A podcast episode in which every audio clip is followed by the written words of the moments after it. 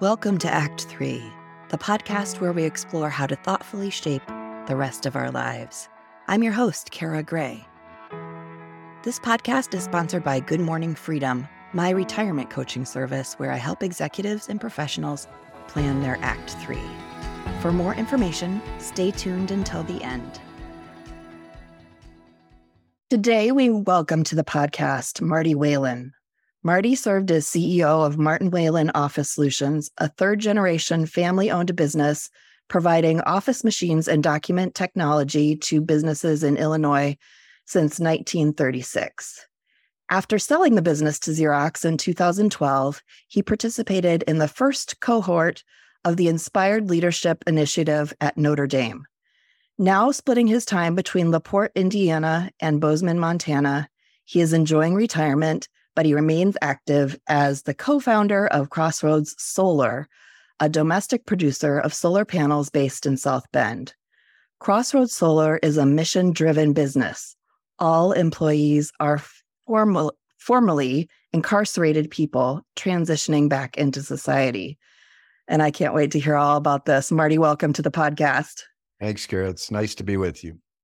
Cool. So I have been starting all of these interviews with what pre-retirement life looked like when you were CEO of Martin Whalen Office Solutions. You know, what did your days and weeks kind of look like in that capacity?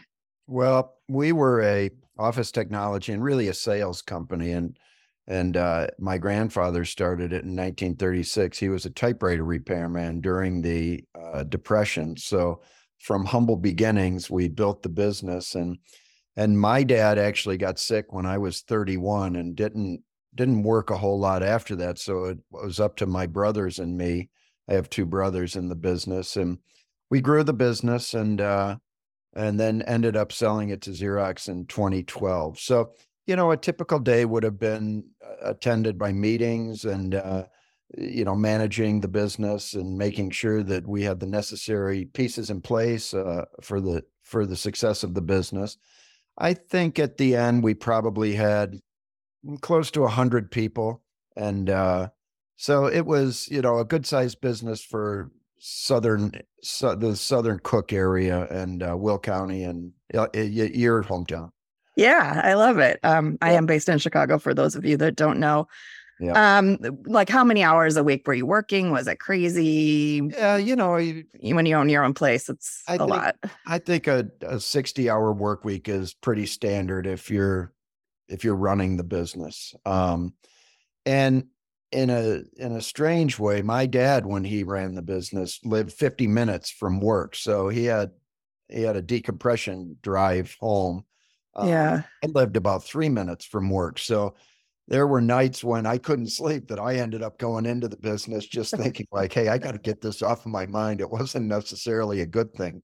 But, you know, you put the time necessary in to build the business. And my wife and I had 4 kids. So that was a busy time. And I handled the business and she handled a lot of the home. So we made a good team, and you know, you try your best to get a good life balance, but I remember those days that they were stressful. I'm happy to be less stressful now. Yeah. I am hoping to talk to a lot of folks that are in the process of selling their business. What was the exit like for you to sell to a big company like Xerox? Yeah. You know, we were very fortunate. We had built a nice business and we had a lot of nice customers. And so we took good care of them and had a good reputation. So that brought to the table some manufacturers that were interested in market expansion. And we provided an avenue for them, and they provided an exit for us. And, you know, it was an interesting thing because my brothers and I get along very well. As a matter of fact, they were out with me last weekend, so we still see each other very frequently. But we had made a kind of a conscious decision that we didn't want the business to go to a 4th generation. We thought that 3rd generation, you know, we had all been raised by the same mother and father. But the 4th generation, that would have been cousins running the business, and many people, you know, can navigate that successfully. But we just didn't think it was a great formula for success. The other thing is, you know, we just kind of read the tea leaves a little. And my brother Joe was really good at this. He's very forward thinking. And the industry as a whole, you know, is putting marks on paper. And with everything being digital, we just saw kind of maybe this would have been a good time to rethink our strategy and what we were doing. But I got to tell you, I've kept in touch with a lot of people in that industry, and it's still vital. You know, there's still a lot of people printing things. I still print. Yeah, exactly. I printed out what I'm working off of right here. Yeah, you know, it's not going away. There's 100 ways to make a buck in this world, and if you work hard and take good care of customers, you know, you'll do fine. Exactly. So, tell me about after the sale. Did you take off to an island? Did you? No. What was your first move after it was done? Yeah, the way Xerox worked their acquisitions was, you become part of their small and mid-market business. So I was what they call a core president I had a 3-year contract to run the business. And then I ended up staying there about 5 years after we sold. I was still young enough. I still had a passion for the business and enjoyed it. But after 5 years, and there's a big difference, frankly, between running a privately held company and one that has to report to Wall Street every month or quarter. Yeah. And it was just time for me to move on. You know, we used to joke that you don't sell your business to work harder. And I think I worked pretty hard there for a few years and enjoyed it, but it was time to move on and do the next chapter of my life. Yeah. So tell me about that. And at what point did you take some time off, or at what point did you get involved with the program at Notre Dame? Yeah. Okay. So we had grand plans, my wife and I, to travel the country. We had 4 kids in college, a senior, junior, sophomore, and freshman, that were in 4 different time zones in the country. So we actually bought a Sprinter van, and we were going to travel the country. But that didn't work out as we had planned. My wife, Kathleen, read a story in the New York Times about a program Notre Dame was starting called the Inspired Leadership Initiative. Yep. And I think it was in the article patterned after the Stanford program and the Harvard ALI program, yep, where you go back and you kind of figure out what the next, you know, chapter of your life is going to be like. So I applied for that and was accepted into the initial cohort. And really, it was good timing for me, for us, to transition into whatever that second chapter was going to look like. So it came along at a really good time for me, and I took full advantage of it. And I don't want to say I planned out a good second half. That's presumptuous, but I think that, you know, the transition would have been really, really hard for me without having some discipline and the opportunity to step back in the space to really think clearly about what I wanted to do. You know, before that, it was probably a 6-month period where I was a little bit adrift, I would say, going into retirement without a plan, without a real good plan. And, you know, you can figure that out over time. But the discipline that ILI program afforded me really helped.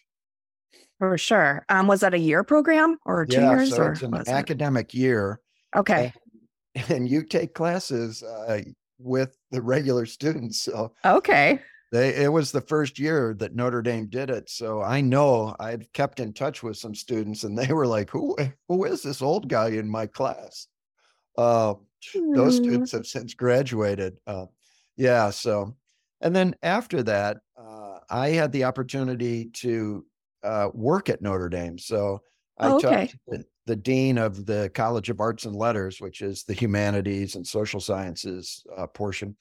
And she wanted to stand up a program for career engagement by arts and letters students. So, you know, business students seem to do all right with the whole career thing. But if you're an English major or a philosophy major, what are you going to do? And the answer is you can do an awful lot. And I was very passionate about it. And so I was really fortunate to get this opportunity. And for a few years, got this program up and running for arts and letters students at Notre Dame, which, Kara, I laugh to this day about. They must not keep transcripts for very long at Notre Dame. I wasn't a particularly good student at Notre Dame. I mean, I got my B's and things like that. But in a weird way, I might have been the perfect person for this. I was that kind of regular Joe student who needed some help finding jobs and things like that. So I think I empathized pretty well with students who are discerning what their career moves are going to be or what they need to do to find a purposeful career. Yeah. Kind of goes hand in hand with where you were at that stage in your life as well. Like you were looking for more purpose and I was there going through it myself. Yeah. I think that alignment is amazing. How did you find out about that Notre Dame program in the first place? Yeah, there was an article in the New York Times. Oh, that's right. Sorry, you said that. Yeah. But my wife, and then called over there and talked to the gentleman who was running it, and it sounded like a program, and it was great because my wife could participate as little or as much as she wanted. Okay. We got to take advantage of a couple of Notre Dame gateways, which are their campuses around the world. I think we were in Rome in the fall and Jerusalem in the spring. So it really was a fantastic program. I look back on that with a lot of joy. Nice. So tell me how that program led to you being a co-founder of Crossroads Solar. Okay. Well, we got to back up a step. Okay. I'm missing a piece. Yeah. So Notre Dame has a program called the Moreau College Initiative, and Basil Moreau was the founder of the Holy Cross Order, and that's the priest order that runs Notre Dame. Anyway, they have a program called Moreau College Initiative, where men in prison can get associates and bachelor's degrees through Holy Cross College in South Bend. Nice. And that's kind of like a sister school run by the same order of priests as Notre Dame. And I had an opportunity. A friend of mine in college is incarcerated, and I had never really encountered our justice system, thankfully, but he's in prison. And I went to visit him, and I've stayed a friend of his. And it really made me kind of look deeply at our criminal justice system. I know that's not the topic of this podcast, but it's important. Yeah, it's broken. It needs to be fixed. It's prison inc. It's just, we as Americans should demand better. Anyway, I got involved in this Moreau College Initiative, and I ended up teaching in the prison, and I taught some math classes, a speech class, and then I taught or started there. In order to get a Holy Cross degree, you have to complete an internship. So, as the businessman turned professor, I started to find internships for the seniors in this program, guys who were going to graduate. And that was typically, some business contacts I had, and that we would find a project that I could bring into the prison. The men couldn't leave. And they would do the work, and then I would return it to the business. So there were, meaningful opportunities for the guys and something to get on their resume that they had done something to better themselves while getting a degree in prison. And so through that organization, I met another guy, Pat Regan, who was a political science professor at Notre Dame, and he was also teaching in the program. Although I had never met him out there teaching, you kind of go in and out, do your class, and you don't interact a lot with other professors. So I had never met him, but I met him, and he had this crazy idea of starting a business to employ these men or formerly incarcerated people, because in one of his classes, he said, he made mention of something, and then a student said, "Hey, professor, that doesn't work. Your people don't hire my people." And Pat said, "Well, who are my people?" And it's us. We're the people on the outside, and we cast a black net over the people who have been formerly incarcerated. And even with a college degree, it was very difficult for them to get jobs that paid a living wage. Yeah. And so Pat and I decided to start a business. It was his idea of the solar panel because he was also a climate professor at Notre Dame. And so everything kind of worked together. He calls it a 21st century business, you know, something that helps the planet, something that helps the people. And so, yeah, we started that business right in the midst of COVID. Wow. And yeah. And so it's just been a fun thing. I'm more of a silent partner. Pat's proven to be a very good businessman and doesn't need a lot of my help, but he, you know, we talk and I've guided him through some kind of basics of business, but he's just proven to be a stellar CEO. Yeah, that is, it's important. I don't care that this is not the subject of this podcast. It can be for right now. Yeah. And I'm, you know, you mentioned it at the beginning, but, so I think right now we have 16 or 18 employees, but we just got new machinery in that will allow us, because of this Inflation Recovery Act that Joe Biden and Congress signed in to law, mm-hmm. We've got a great opportunity. So we bought new equipment and we will ramp up production by 4 or 5 times.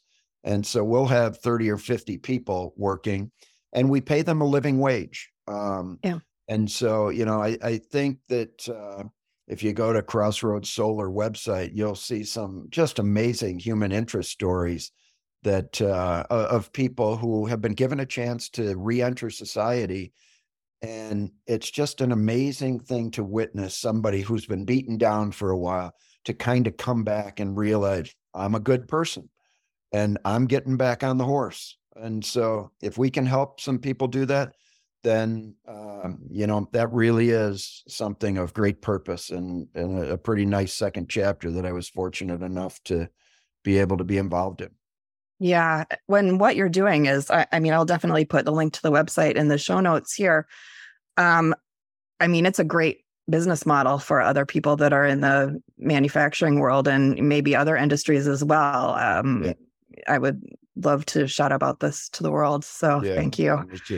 Thank you. So what do your days and weeks look like now, Marty? Well, now I'm transitioning into a more traditional retirement. And so my wife and I split time between Bozeman, Montana, and LaPorte, Indiana. I play a little golf. I play a little pickleball. 2 of our kids are out here. So it's an active lifestyle out here. And then back in Indiana, I'm still connected in the Notre Dame community. And my family and my wife's family are all from the Illinois area. So we get back and we get to see them. A bit of travel. One nice thing that happened this summer is I had the opportunity to go teach at Notre Dame in Ireland.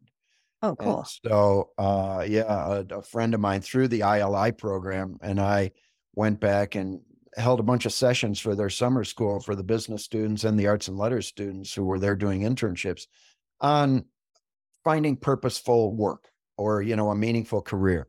So I don't know, I've kind of taken on this thing in my second life about, you know, being a quasi expert on how to do this purposeful work. And it was very unintentional and I am not an expert. I am finding out how it works as I go along. But it's awfully fun doing so. Wonderful. Do you have any words of wisdom, words of advice for those that are, you know, right up a couple of years out from a retirement, thinking about how they're going to find purpose? Yeah. You know, I would say that I would say this, and this is from my time at Notre Dame.